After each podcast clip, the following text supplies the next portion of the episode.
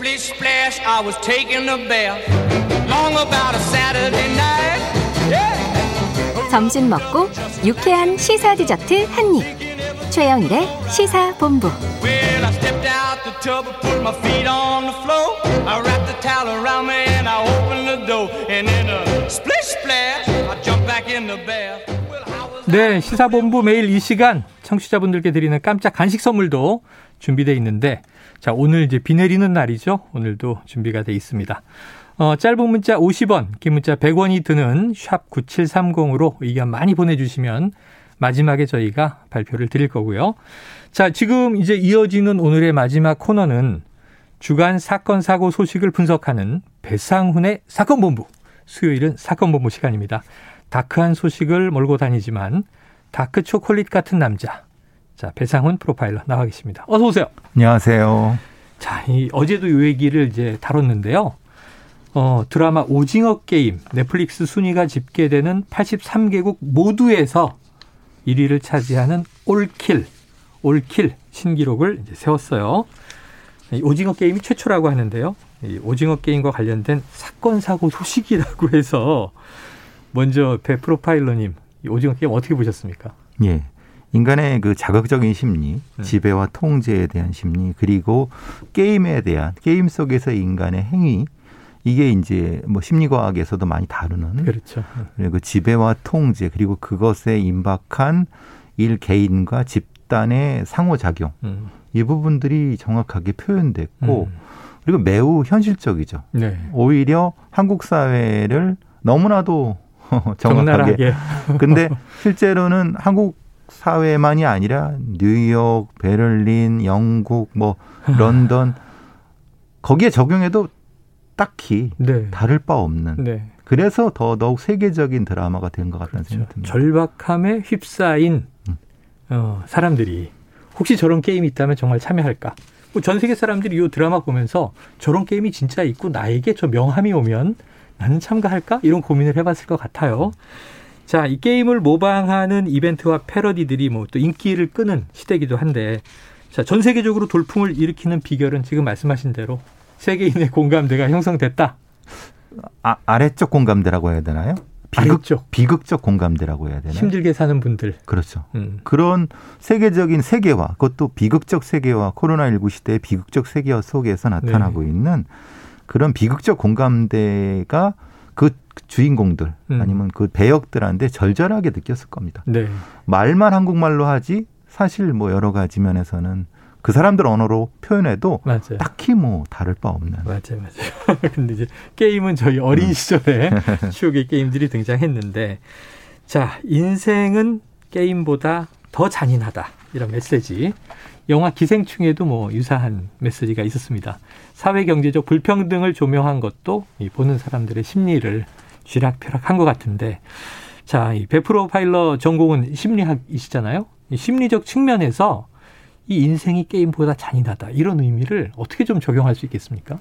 한계적 상황에 사람들을 놓게 만들죠. 한계 상황. 예, 그러면 선택지가 없습니다. 네. 근데 이 드라마는 선택지를 넘어서 이건 스포일러가 될 수도 있지만 넘어서는 경우도 있어요. 네네네. 근데 인생에서는 그러기가 쉽지 않죠. 그렇죠.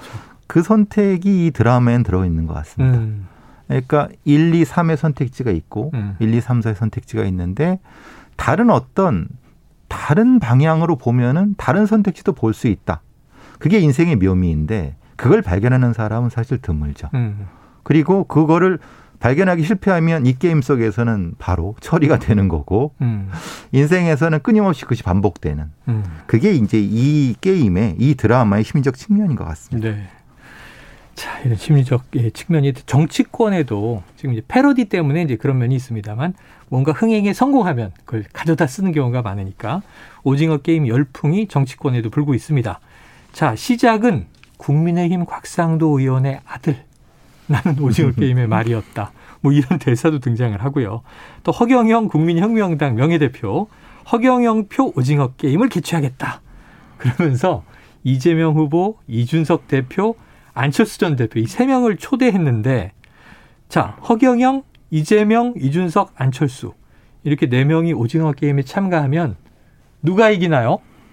절박한 사람이 이기겠죠. 아, 절박한 사람이 이긴다. 근데 이 이 세 분의 절박성은 제가 판단할 문제는 아니고 네. 여기 뭐 다음에 오시는 정치인들한테 물어보시고 네네. 그러니까, 그러니까 보시면 아시겠지만 거기에 나타 들어가 있는 배역들은 음. 절박합니다. 아, 그렇죠. 맞아요. 스스로 나가라고 했어요. 나가 나가겠다고 나갔습니다. 아, 그 게임을 그만두고 예. 처음에 근데 다시 다 들어오지 않습니까? 다시 다 들어와요. 그거는 뭐냐면 현실이 그만큼 음. 게임을 다시 할 만큼 절박합니다. 절박하고 암울하다. 근데 이분들은 네. 게임을 다시 할까요? 아, 그러네요. 모르겠습니다. 아니, 대선 게임은 또 자꾸 나오시더라고요. 그러니까요. 그러니까 네. 이, 이분들한테 적용이 안 될 수도 있습니다. 아. 왜냐하면 이분들한테는 다시 기회가 있지 않습니까? 아, 글쎄, 근데 이게 대선이 절박해서 나오는 게임, 오징어 게임하고 또 비교할 문제인가 하는 걸좀 그런 생각해 보도록. 하고요. 자, 청취자 여러분께서는요, 최영일의 시사본부, 배상훈의 사건본부 함께하고 계십니다. 오늘 간식, PD님이 이제 전가를 날려왔습니다. 화끈한 불땡 볶음면. 어우, 비 오는 날씨에 그냥 딱 붙는 메뉴인데요. 짧은 문자 50원, 긴 문자 100원이 드는 문자 샵 9730. 자, 배상훈 소장님 남은 이야기 들으면서 의견 많이 보내주시기 바랍니다. 자, 얼마 전에 오징어 게임 속에 전화번호가 노출이 돼서 피해자가 나왔습니다. 당시에 허경영 명예대표가 해당 전화번호를 1억에 사겠다. 이런 얘기를 하면서 또 화제가 됐어요. 자, 이게 경찰서로 가면 이게 어떤 쟁점이 되고 어떻게 해결되는 겁니까? 그 자체는 개인정보보호법에 위반이 될 아, 수 있는 거고요. 개인정보보호법 예. 위반. 근데 보통 이제 이런 영화를 찍을 때는 영화위원회라든가 이런 데서 어, 통신사에서 그 가짜 번호를 네, 네. 미- 미미의 번호를 걸어도 없는 번호. 예 그런 걸 제공해 준다고 하는데 아, 글쎄 왜 이 제작진에서 그랬는지 거의 모르겠고 실수네. 실수인데 이게 의도한 것인가 아니면 아. 의도치 않은 것인가 그렇다고 무슨- 뭐 제작진 번호도 아니었던 거잖아요. 그렇죠. 네. 원래는 그 제작진 중에 하는 사람 거를 쓴다고 했나 봅니다. 아, 근데 그게 자- 어떻게 잘못됐는지 모르겠지만은 그렇게 돼, 돼 갖고 이건 사실 심각한 개인정보 침해가 될수 네. 있고. 어우, 이게 전 세계에서 1위 하는 드라마에 전화번호가 노출됐으니까. 그러니까 저, 저 다른 나라에서도 전화가 올 수 있는 거 그럴 수 있죠. 국제 전화로. 근데 이제 개인적으로 이게 법적으로 가면은 손해배상 문제가 되고 형사적으로는 크게 처벌받지는 않을 아. 겁니다. 우리 뭐 우리 우리나라의 관례상. 네. 민사적으로 가면은 또 이것도 크게 우리나라의 관례상 크게 이게 저기 민사소송 자체가 음, 큰 액수가 되지 않아 갖고 음. 지금 상으로는 뭐 그 관계자랑 당사자가 지금 어느 정도 합의가 이루어진 것 같기도 아, 하고 아니면 그래요. 이루어지는 중인 것 같기도 하고 한 지금 뭐 그 과정 중에 있는 것 같습니다. 해결됐다는 얘기는 아직 안 나오니까. 글쎄, 이건 뭐 개인 그 전화번호 주인의 판단이긴 하지만 그렇죠. 예. 유명한 정치인이 1억의 그 번호 사겠어 그러면 저는 고민이 좀 될 것 같은데요. 예.